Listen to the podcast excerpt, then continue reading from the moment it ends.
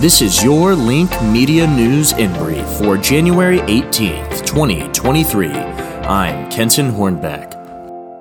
The Northern Kentucky University Board of Regents is expected to consider a resolution to appoint Benita Brown, Vice President and Chief Strategy Officer at NKU, as the university's interim president at their meeting on Wednesday. The resolution, announced in an agenda sent out Tuesday afternoon, comes after the abrupt departure of former NKU President Ashish Vaidya, which was announced in November. The board has yet to appoint an interim interim president in his absence. Benita Brown was named Northern Kentucky University's Vice President and Chief Strategy Officer on May 28, 2019, and officially started on August 1, 2019. Former President Ashish Vaidya said at the time that he was pleased to welcome Brown as the university's inaugural Vice President and Chief Strategy Officer. As the cities of Newport and Covington prepare to approve an agreement to create a bicycle transportation plan with Tri State Trails at Tuesday night's Covington caucus meeting, court documents reveal more details about the investigation into the August death of Gloria San Miguel.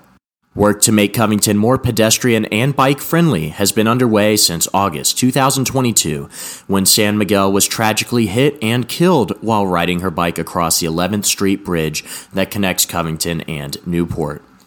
Mark Phipps, who has been charged in San Miguel's death, has been housed at the Campbell County Detention Center since August 25, 2022. Court records reveal that a few days after the incident, investigators located the vehicle they believe struck San Miguel parked in Cincinnati. The owner of the residence showed Newport police ring doorbell footage showing Phipps standing at the front door of the residence asking the owner for permission to park the vehicle there. The Fischer Group, the 15th largest privately held home builder in the United States, has officially announced they've hired Andrew Worrell as general counsel and corporate secretary. Worrell replaces Paul Allen, who served in the position since 2017. Allen will continue with Fischer Homes through January 2024 as general counsel emeritus and assistant secretary. Before joining the Fischer Group, Worrell has been in the private practice sector for 20 years, building a portfolio of clientele which included many Fortune 500 companies. And now for the Monday Northern Kentucky High School Sports Roundup, we have Highlands defeating Walton Verona in girls basketball 66 to 55.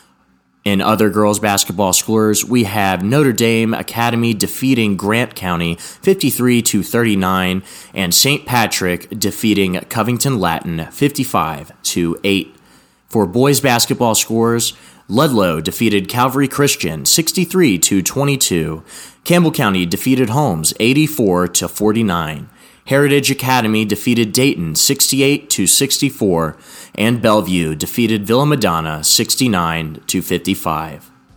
Those were your top stories of the day, Northern Kentucky.